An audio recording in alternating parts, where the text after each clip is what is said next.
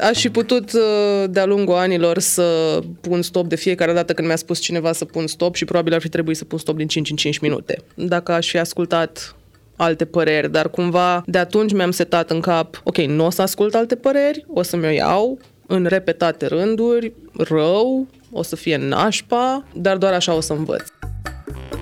Bine ai venit în Intimitatea Pătratului Roșu, unde am vorbit cu Ioana Burtea, colaboratoare D O R și autoarea eseului Totul se așează, baby, despre dinamica unei relații toxice și ce ar putea să însemne una sănătoasă.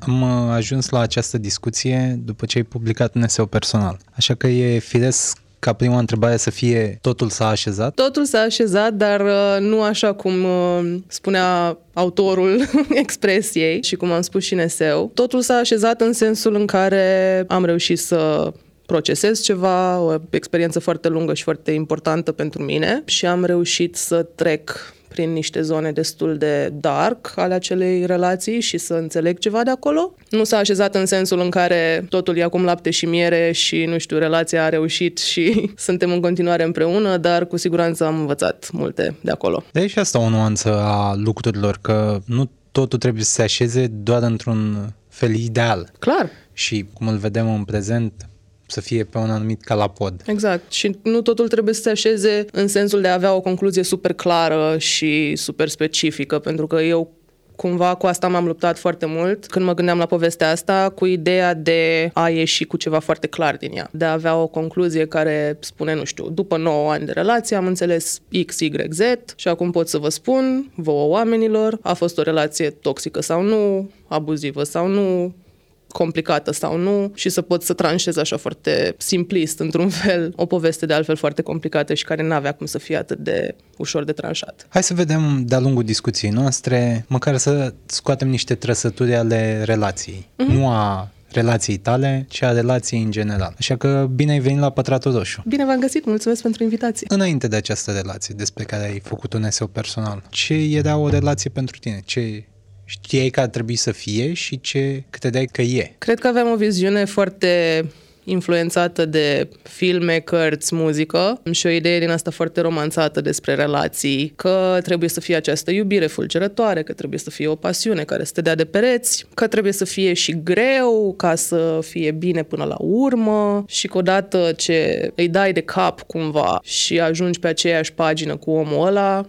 aia e, v-ați așezat, de acum încolo tot o să meargă ușor, cumva. Și în același timp, na, veneam dintr-un background mult mai complicat de atât și mult mai neprocesat în același timp. Cumva relația asta a venit destul de rapid după ce eu am suferit un abuz sexual în copilărie, în familie, despre care am și scris acum un an și eu nu discutasem până atunci cu aproape nimeni sau discutasem cu o persoană la un moment dat, cu o prietenă. Așa că veneam cu un bagaj foarte mare și cu multe chestii neprocesate și era o contradicție imensă între ce așteptări aveam eu din filme sau povești și ce era viața reală și ce puteam eu să aduc într-o relație sau ce puteam să mă aștept să primesc la vârsta aia. Care e perioada de început a relației despre care ai scris? Am început la nouăsprezece ani relația despre care am anul? scris. două mii opt. Pentru că e ceva interesant aici. România are niște particularități interesante, că avem anii nouăzeci, avem două mii, două mii șapte, două mii opt, uh-huh, care după ce că au venit pentru noi cu intrarea în U E, uh-huh, au venit și cu o criză economică. Oh, da. Și avem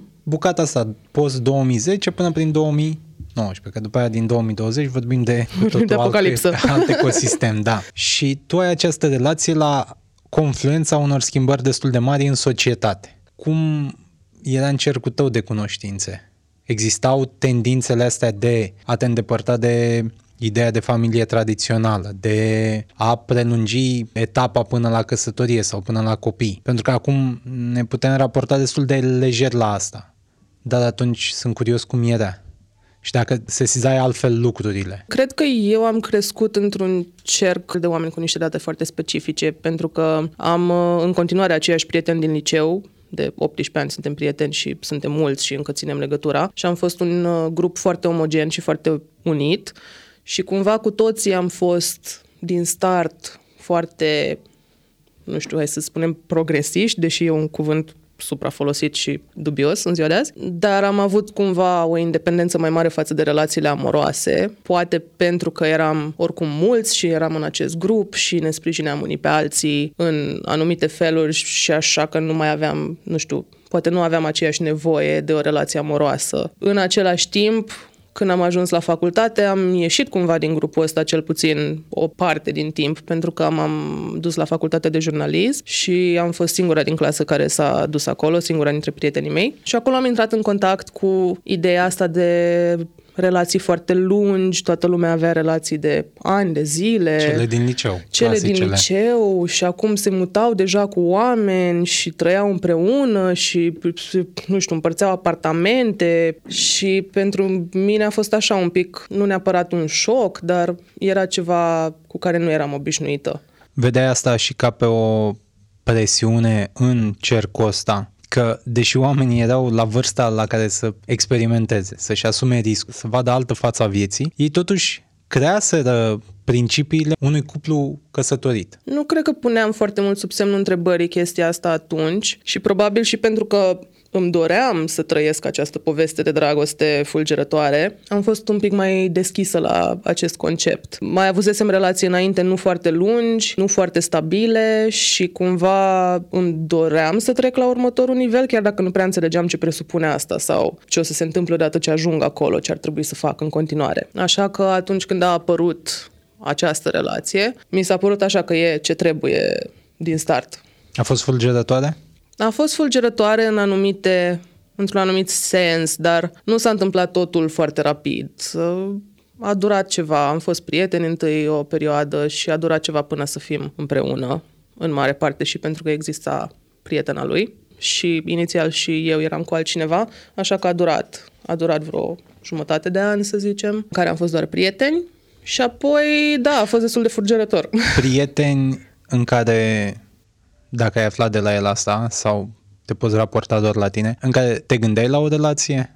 Adică ai fi exclus-o o sută la sută pentru că erați la stadiu de prieteni sau putea fi și o relație acolo? Pot să mă raportez doar la mine, evident. Nu știu dacă din start mă gândeam la o relație cu acest om, pentru că, așa cum am scris și în uh, eseu, mă și enervam un pic la început, uh, nu eram foarte sigură de ce vreau, a durat ceva să ne cunoaștem mai bine și să ne dăm seama că avem niște chestii în comun dincolo de muzică, filme, preferințe de bloguri și alte chestii. Și, na, odată ce s-a întâmplat chestia asta, a schimbat cumva jocul. Ai zis relații nu prea lungi. Ce înseamnă asta? Cred că spre jumătate de an fusese cea mai serioasă. Și asta însemna că dacă a fost doar șase luni e de rău? Nu, evident, dar la vârsta aia cred că așa măsuram importanța sau impactul unei relații, cât de mult durează. Nu, de și fapt, ce se întâmplă în ea. Nu ce se întâmplă în ea. Și, într-adevăr, probabil nici nu se întâmplaseră chestii atât de marcante dacă nu, nu știu, dacă nu le-am considerat super marcante, dar, na, eram și mică, eram la liceu, eu fuseseră relații din astea de liceu destul de nestatornice. Se pare foarte interesant cum s-a schimbat de-a lungul timpului raportarea asta la timp și cât de multă însemnătate dăm unei perioade când ar trebui, cumva, cel puțin în punctul meu de vedere, să dăm lucrurilor care se întâmplă, de fapt. Clar, absolut trebuie să dăm lucrurilor care se întâmplă. Cred că trebuie să ai și maturitatea ca să înțelegi chestia asta și să vezi chestia asta, pentru că până la un punct mi se pare că ne luăm doar după niște standarde din societate și le perpetuăm fără să ne gândim prea mult la ele și apoi, hopefully, există un moment de aha. Care sunt standardele? Pot să spun care erau pentru mine în perioada aia. Relație monogamă, serioasă, cu prezentat la părinți, petrecut sărbători împreună, cu luat cadouri de sărbători, cu mutat împreună după o perioadă respectabilă de timp care, nu știu, pare că s-a micșorat foarte mult. Noi ne-am mutat împreună destul de rapid, după vreo trei luni. Și na, combinat cercurile de prieteni, neapărat pentru mine mai ales era un must asta, pentru că eram foarte apropiată de prietenii mei și cred că asta creează un fel de codependență din asta, care ajunge sufocantă, bineînțeles, și care poate da naștere la niște comportamente destul de, din nou, nu vreau să zic toxice, pentru că eu, mi se pare un cuvânt atât de supra folosit în ultima vreme și totul este toxic, dar uh, poate da naștere la niște comportamente mai toxice. Cu ce am putea să-l înlocuim? Că mie mi se pare că pune punctul pe I. Mie mi se pare că generalizează foarte mult și că atunci când ai un singur cuvânt pe care îl folosești în cincizeci de mii de situații diferite și care au nuanțele și griurile lor, iei ceva din complexitatea acelor situații. Și de asta, asta e singura mea problemă cu cuvântul toxic, pentru că, nu știu, discut cu oameni de ceva timp, fie că discut despre relații sau despre, despre relații amoroase sau relații de muncă sau relații de prietenie, cuvântul toxic apare extrem e... de mult. Cum îl văd eu e că, pe măsură ce o să-l folosim tot mai mult în contexte de-astea, s-ar putea să nu mai vedem ce e cu adevărat toxic exact. Și ce e mai puțin toxic. Acum, ceva toxic n-ar putea deveni mai mare, dar... Și nu că ar trebui să fie o ierarhie a toxicității. Sau o ierarhie. Doar că s-ar putea ca oamenii, oamenilor la un moment dat să nu le mai pese. Exact. Că ceva e toxic. De fapt, dezumanizarea ar putea fi mai periculoasă decât că nu avem grade de comparație. Exact, și că nu mai știm când să folosim cuvintele potrivite, adică eu descriu o chestie ca fiind toxică și nu mai înțeleg ce înseamnă de fapt toxic. Uite, aici vine și o altă chestie care derivă din ce discutam. Oamenii care au citit articolul, unii dintre ei, poate mulți, poate puțini, habar n-am, vor judeca relația asta pe care tu ți-ai expus-o pentru toată lumea cu setul de valori din prezent sau poate peste zece ani cu setul de valori de peste zece ani. Tu cu ce set de valori și cu ce riglă ai scris-o? Cum te-ai raportat la ea? Că ea se întinde pe aproape un deceniu. Și atunci și tu în deceniu ăsta ai fost alt tip de persoană. Clar, am încercat cumva să redau ce s-a întâmplat cronologic și să încerc să-mi amintesc cum mă simțeam în momentul ăla și să mă pun înapoi în pielea acelei versiuni. Dar bineînțeles că totul este cumva încadrat și se încheie cu perspectiva mea din prezent și ce am înțeles de-a lungul anilor și cred că e și preferabil așa, pentru că, sfinte, dacă aș fi să mă întorc la nouăsprezece ani și să scriu doar cu mintea de atunci, nu știu cine ar înțelege ceva. Ar fi frumos să trăim viața la nouăsprezece ani cu experiențele din viața exact. noastră. Dar trebuie să trecem și ani. Prin cele mai neplăcute sau mai confuze. Și atunci ești într-o poziție cât de cât bună uh-huh. să poți vorbi despre subiectele astea, de relații lungi care au, funcționează sinusoidal. Uh-huh. Nu ai o, nu ai o linearitate. De altfel și eu știu două persoane în două relații diferite, începute undeva prin liceu. Una dintre ele a ajuns acum la al doilea copil, pare fericită. Pare fiind cuvântul cheie. Da, pentru că n-aș putea judeca asta. Clar. A, a ieșuat un pic în plan profesional față de ce voia în liceu, așa că voi spune că poate fericirea este parțială. Uh-huh. Și a doua încă nu are copii, dar se apropie de primul deceniu al relației. O componentă care mi-a plăcut mie la eseul tău e că, dincolo de toată această încărcătură pe care oamenii o văd, cu nuanțe toxice, cu nuanțe de tristețe, persoana din eseul ăla trăiește. Are momente în care trăiește viața, așa cum, nu că viața ar avea un fel de a fi trăită, dar descoperi nuanțe ale ei. Uh-huh. Și atunci dacă la anumite vârste nu experimentezi, n-ai putea o face mai târziu. Și tu ziceai că n-ai mai putea ai mai sau putea trăi indicat. Acum. Indicat sau nu? Da, nu, nu, înțeleg ce zici și fix așa gândeam și evoluția acestei relații, pentru că aș fi putut de-a lungul anilor să pun stop de fiecare dată când mi-a spus cineva să pun stop și probabil ar fi trebuit să pun stop din cinci în cinci minute. Dacă aș fi ascultat alte păreri, dar cumva de atunci mi-am setat în cap, ok, nu o să ascult alte păreri, o să mi-o iau în repetate rânduri, rău, o să fie nașpa, dar doar așa o să învăț și doar așa o să mă conving eu pe mine de ce vreau și dacă e ok sau nu e ok, dacă ar putea fi ceva mai mult sau nu, dar trebuie să mă dau cu capul de toți pereții pentru asta. Și cumva, nu știu, asta e filozofia mea de viață în general. Spre finalul textului, cel puțin eu așa am perceput-o, lași senzația că ai mai fi avut speranțe pentru relație. Aproape de finalul textului. Mhm. Te-ai dus până în Marea Britanie. Da, totuși. În sensul ăla, da. Atunci aveam. Ai fi văzut cu adevărat că putea merge mai înainte? Putea merge mai, mai departe? Putea fi dezvoltată? Sau a fost o inerție? M-am gândit mult dacă a fost o inerție sau nu. Nu știu dacă am toate răspunsurile la asta, cum am scris și în finalul textului. Încă nu pot să pun punctul pe I în anumite situații. Sau să spun clar, în situația aia a fost X. Inerție, nu știu, nevoie de dramă sau orice altceva. Nu cred că a fost doar inerție și cum am și zis, cred că ne-am dorit amândoi să funcționeze chestia asta, fiecare în felul lui și cu limitele lui și cu ce avea de oferit în momentul ăla, dar era, na, a devenit foarte clar, foarte rapid că nu avea cum să meargă înainte. Apropo de asta, am făcut un exercițiu, ușor, superficial, recunosc. Okay. Am încercat să număr red flag-urile din textul tău. Uh. Și am ajuns așa... Ești terapeuta mea, nu m-a pus să fac asta. Și am luat așa frumos și am ajuns la treizeci și unu de red flag-uri. treizeci și unu, efectiv. Și patru bile albe. Deci există și patru momente în care ori ai luat o decizie care îmi părea a fi a ta, adică îți doreai cu adevărat chestia aia, sau se întâmpla ceva foarte bun pentru tine. Ok. Să ne întoarcem la cele treizeci și unu de red flag-uri. Poate trebuia să fac și eu asta atunci. Când ai rescris toată povestea asta, care a fost punctul care ai zis, de ce n-am zis aici stop? Ce a fost în capul meu? Avusesem deja momentele astea. Nu m-am apucat de scris până să am momentele astea și uneori se întâmplau în timp real, adică îmi dădeam seama, băi, nu e ok, ar trebui să pun stop, altcineva în locul meu ar pune stop. Dar, din nou, ceva din mine îmi spunea, mai trebuie să mă conving, trebuie să mai încerc ceva, poate mai e o alternativă și atunci continui, pentru că de ce nu? De ce? De ce nu? De ce?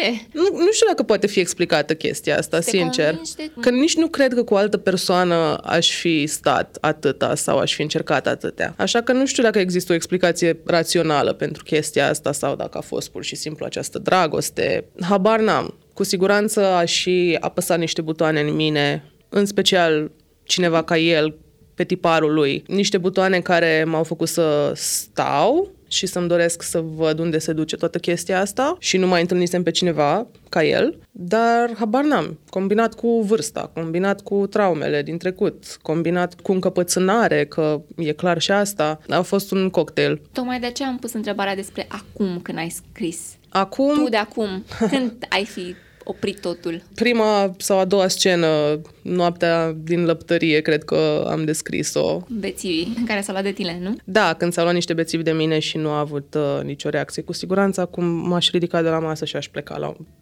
aș pleca acasă. Vorbesc cu mintea unei femei de treizeci și trei de ani care a trecut prin niște chestii și care are o toleranță mult mai mică la bullshit.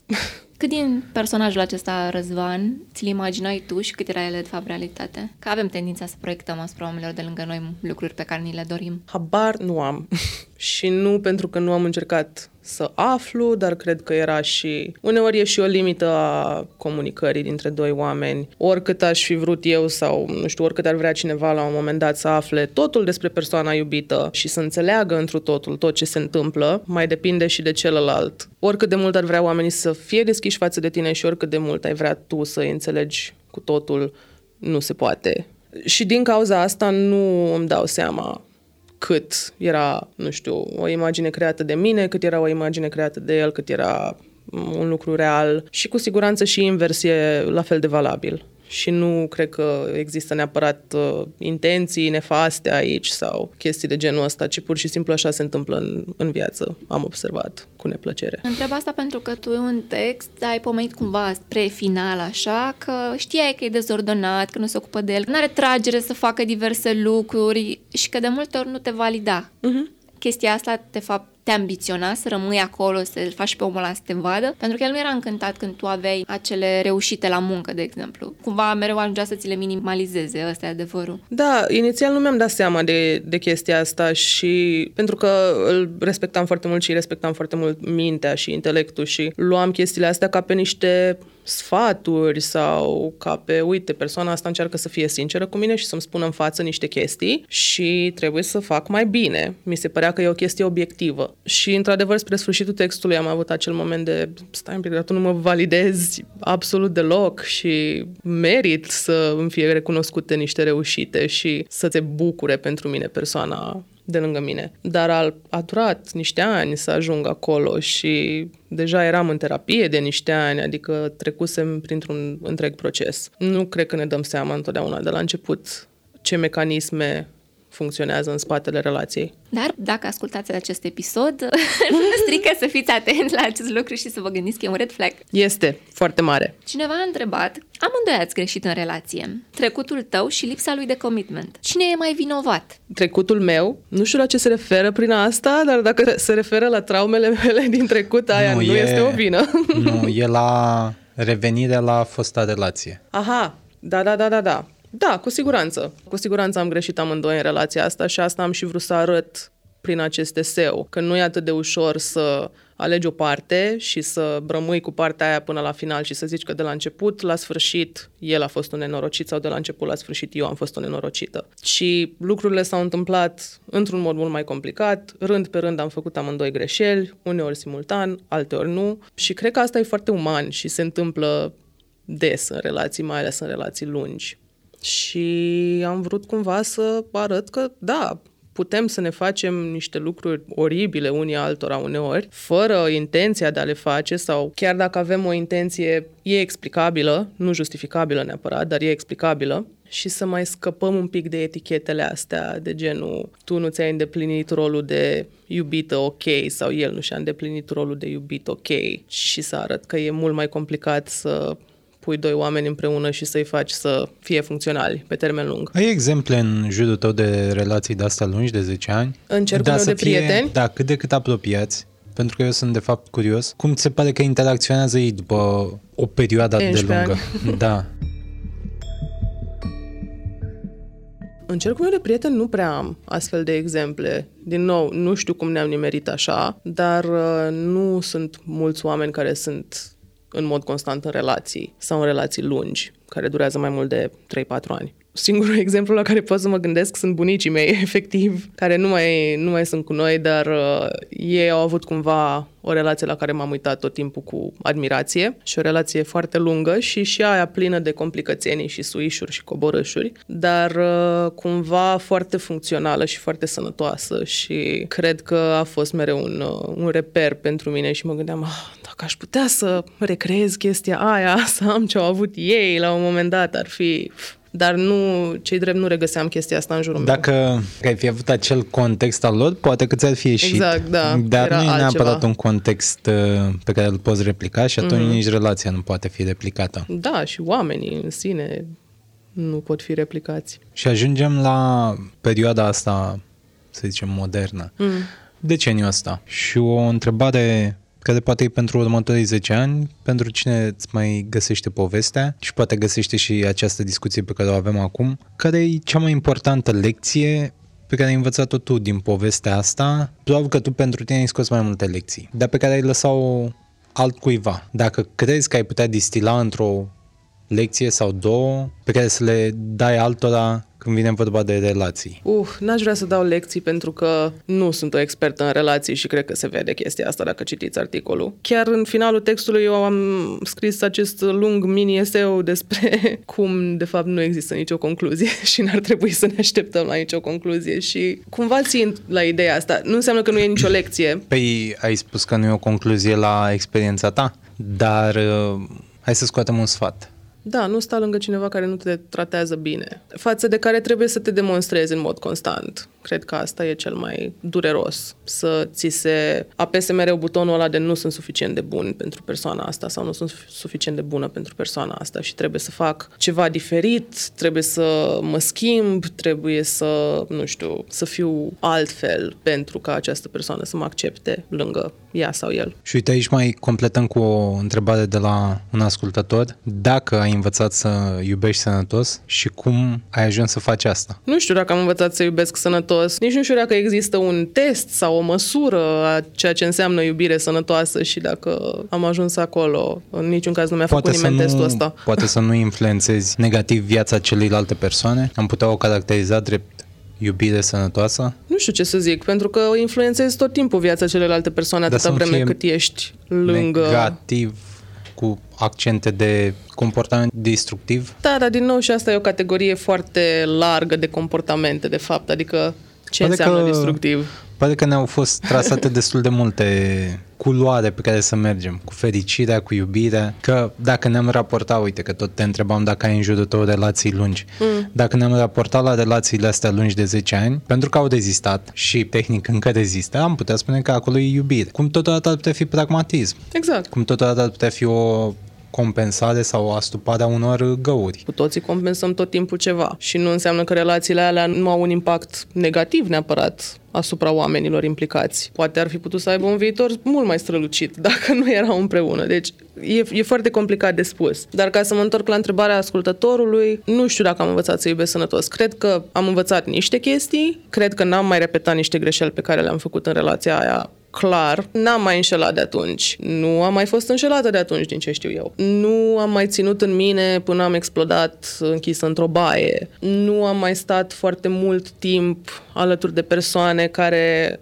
îndeplineau acel tipar de care vorbeam mai devreme, care pentru mine este foarte nociv. Am învățat să-l văd, am învățat să mă feresc, am învățat să ies repede din acele situații și dacă intru totuși în ele să-mi asum că știu exact ce o să se întâmple. Deci chestiile astea, da, funcționează mult mai bine. Sunt o rază de soare tot timpul? Nu cred. Nu știu cine e. În textul tău, spre final, există un capitol destul de puternic. Când ai somatizat în ultimul hal, mă refer la episodul cu atacul de panică, aha, visul și tot ce a urmat după, avalanșa uh-huh. aceea de stări, corpul tău care a efectiv cedat. Uh-huh. Ai ajuns acum în punctul ăla în care să-ți respecti mai mult corpul și să-l asculți? O, da. Slavă cerului, da. Cred că un atac de panică atât de mare ca atunci nu am mai avut de atunci. Pentru că a fost un semnal de alarmă și tot ce s-a întâmplat în perioada aia a fost un semnal de alarmă. Nu știu, corpul meu pur și simplu ceda din toți rărunchii, adică pe lângă anxietate, stomac, oboseală, tot ce puteam merge prost, mergea prost în momentul ăla. Și m-am prins, slavă cerului, m-am prins că somatizam, de fapt. Mi se mai întâmplaseră chestii similare, cred că am și scris în eseu cu câțiva ani înainte, cu o somatizare legată mai ales de stomac, de probleme cu stomacul, dar nu conectam atât de bine punctele în momentul ăla. Ori atunci am reușit să le conectez și să-mi dau seama că totul vine de la tumultul din viața mea personală și am învățat să-mi respect corpul un pic mai mult și să-i acord și odihnă când are nevoie și să nu mă mai pun în situații care mă termină, psihic, fizic, din toate punctele de vedere. Cumva acest episod, cel puțin în text, reiese asta că a influențat foarte mult și reacția ta finală și decizia mm-hmm. de a ieși complet de relație. Da. Și se leagă de o întrebare de la un ascultător. Cum poți ieși dintr-o relație toxică? Cum te prinzi că e toxică?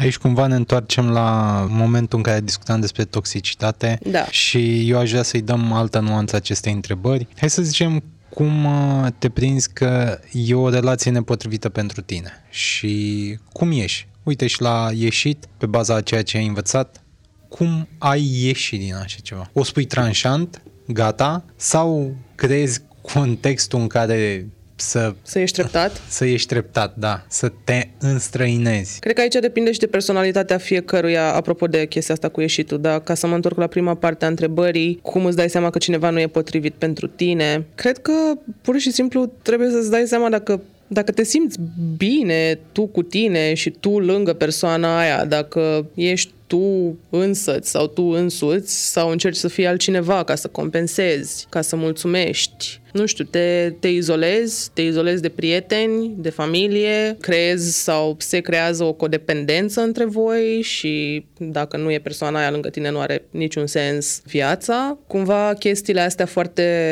extreme și radicale și foarte alb sau negru îmi indică mie, cel puțin, că ceva nu e în regulă acolo și nu, nu e o relație foarte sănătoasă. Iar legat de ieșirea din relație, cum am zis, depinde de personalitatea fiecăruia, dar la mine nu funcționează chestia asta cu hai să o facem treptat, pentru că am tot încercat-o și nu a mers, drumul înapoi e foarte rapid și pentru mine, în situația de față, nu a funcționat decât o tăietură un pic mai clară. O ieșire destul de bruscă, să zicem așa. Și mai punem o întrebare peste asta. Mm. De ce tindem să fim atrași de astfel de persoane nepotrivite? De ce? Pentru că ne apasă niște butoane, pentru că depinde prin ce am trecut când am crescut, când ne-am format ca oameni. La asta cu depinde prin ce am trecut, crezi că, sau ai spune că completează comportamentele prin care am trecut în copilărie și în adolescență? Absolut. Sau vin diametral opuse? Sunt situații și situații. De multe ori tindem să ne ducem spre ceea ce e familiar, spre ceea ce am văzut în copilărie. Fie că e, nu știu, relația cu tatăl sau cu mama mai importante pentru noi. Sigur că există și cazuri în care te duci către ceva opus ca să-ți confirmi niște chestii, să-ți validezi niște lucruri pe care tu nu le-ai considerat ok acasă, poate. Dar mult mai des am văzut și cred că asta am înțeles cumva și în terapie, mult mai des te duci către ceva ce-i familiar, nu te duci către ceva ce nu înțelegi absolut deloc, ceva complet necunoscut. Și cred că am auzit asta și într-un episod de-al vostru cu Diana Vasile, care e foarte șmecheră. Și și ea zicea la un moment, dacă nu te duci spre necunoscut, te duci spre ce e familiar. Și acel familiar nu înseamnă neapărat ceva bun. Absolut, deloc, nu. Deși necunoscută are această frumusețe a explorării, pe care ca oameni o avem uneori.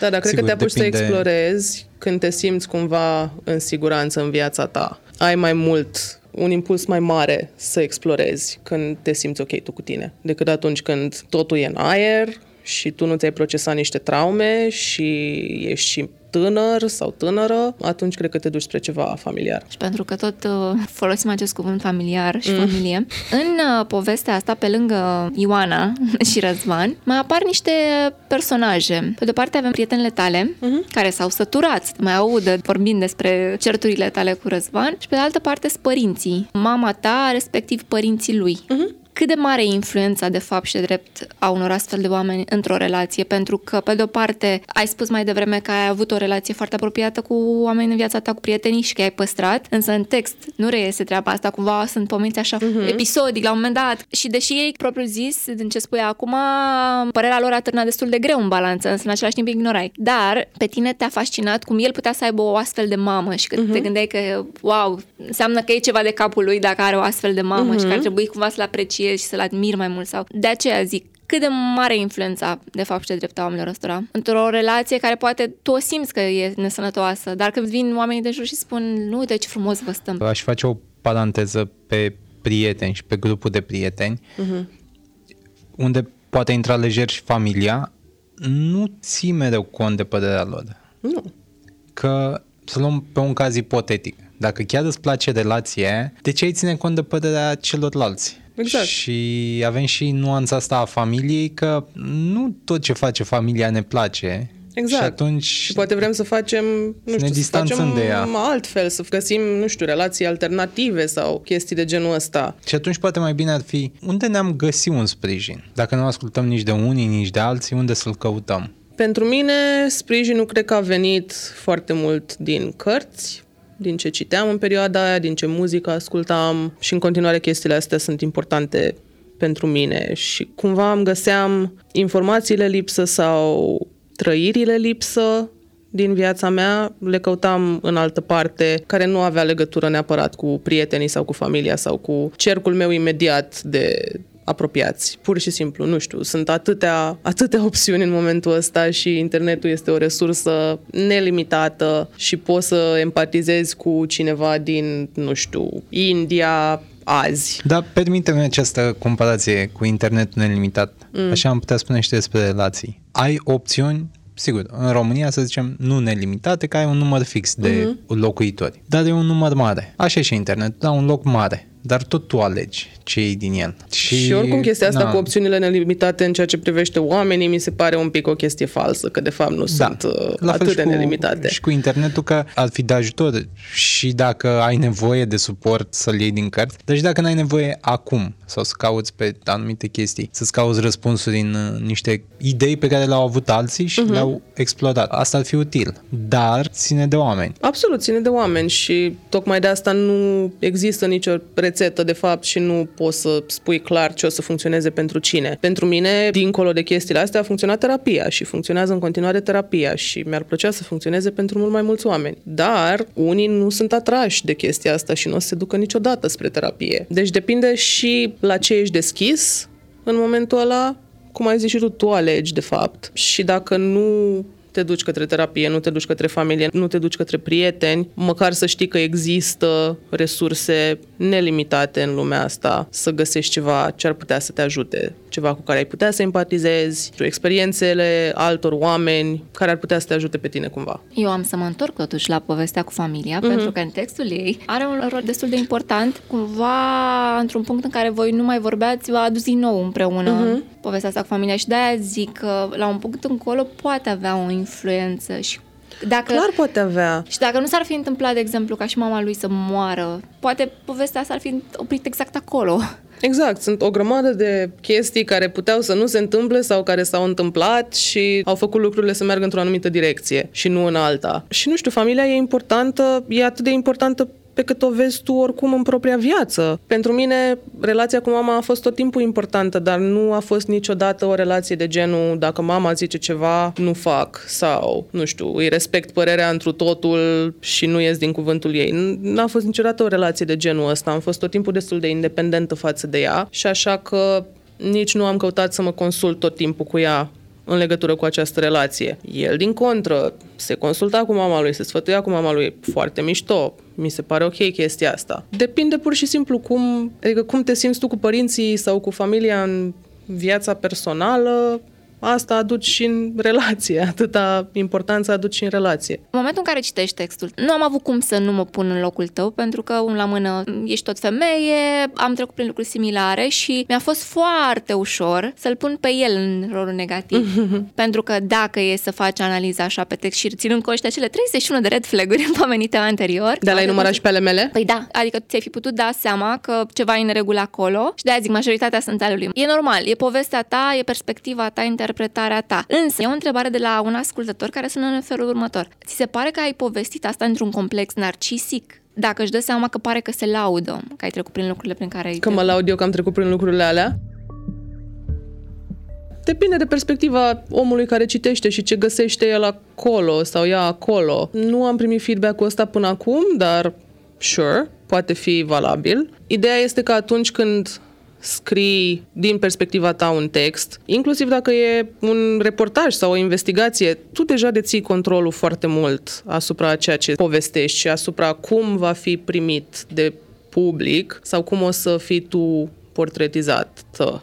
Deci asta e un pic inevitabil. Dacă scria el, poate i s-ar fi adresat lui întrebarea asta. Am scris eu, normal că se poate ridica întrebarea dacă e foarte favorabil mie textul. Cum am spus și înainte, încerc să mă pun în situații inconfortabile, în care nu mă simt super ok sau nu mi-e foarte ușor să scriu ceea ce scriu. Și în textul ăsta am încercat cu siguranță să fiu foarte sinceră legat și de comportamentele mele nocive, fie că e vorba de înșelat, fie că e vorba de, nu știu, o anumită dinamică de codependență, fie că e vorba de lipsă de comunicare, de această întoarcere perpetuă care disperă oamenii la un moment dat și îmi dau seama că disperă și cititorii la un moment dat, că se ridică întrebarea de ce te tot întorci, de ce tot stai acolo, așa că nu cred că mi-am făcut viața foarte ușoară și nu cred că îmi fac viața foarte ușoară în general scriind despre mine, tocmai pentru că mă deschid la o grămadă de feedback. Dar pentru mine asta e, e o miză, că într-un fel, cu cât fac chestia asta mai mult și cu cât public mai multe eseuri, cu atât scap cumva de rușinea sau de vinovăția aia legată de viața mea și de acțiunile mele și de trecutul meu. Pentru că eu deja ți le pun pe tavă pe toate, nu trebuie să-mi caut secretele, ți le dau eu, uite-le aici, asta sunt, asta am făcut, îmi asum, sunt bună sau sunt rea, nu știu dacă contează sau decideți voi oricum. N-are ce să-mi spună nimeni în principiu, pentru că îmi asum tot ce am făcut acolo. Răzvan a aflat vreodată lucrurile pe care le-ai scris tu în text, ce gândeai, ce simțeai de fapt? În mare parte da.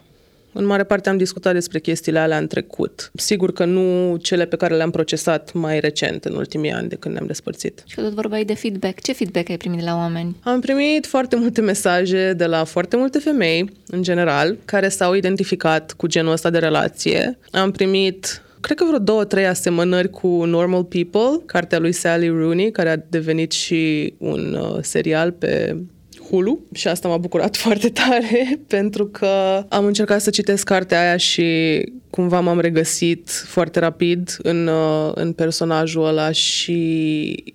văzând cum decurge și cum povestește ea, am zis, nu, nu, nu, eu o să fac chestia asta altfel și o să o fac, sper, mai bine și o să fie aplicat pe, pe spațiul ăsta și pe generația mea și pe relațiile posibile aici, în anii două mii. Pentru că mi se părea că lipsea chestia asta aici, așa că m-am bucurat că, că au văzut cumva asemănarea ca abordare a subiectului, dar apoi se duc în, în direcții diferite. Și mi-au scris multe femei că, nu știu, că se simt înțelese sau văzute, că a fost dureros să citească, că încă sunt cu răzvanilor sau că s-au despărțit de răzvanilor sau că i-au cunoscut pe răzvanilor prin liceu și acum au patruzeci și șase de ani și abia se redescoperă. Multe experiențe foarte personale și mă bucur întotdeauna când oamenii îmi scriu experiențele lor. Și editorii ce au zis? Editorul textului meu principal a fost Cristian Lupșa, editorul meu de cursă lungă de la D O R și a plăcut foarte mult, adică mi-a dat din start un feedback foarte bun și entuziast și a spus că l-a făcut și pe el să se gândească la ale lui și cumva asta e și miza și asta sper că poți să faci cu eseuri de genul ăsta, să-i faci pe oameni să se gândească la viețile lor. Să-i lăsăm să se gândească. Mulțumim! Și eu mulțumesc!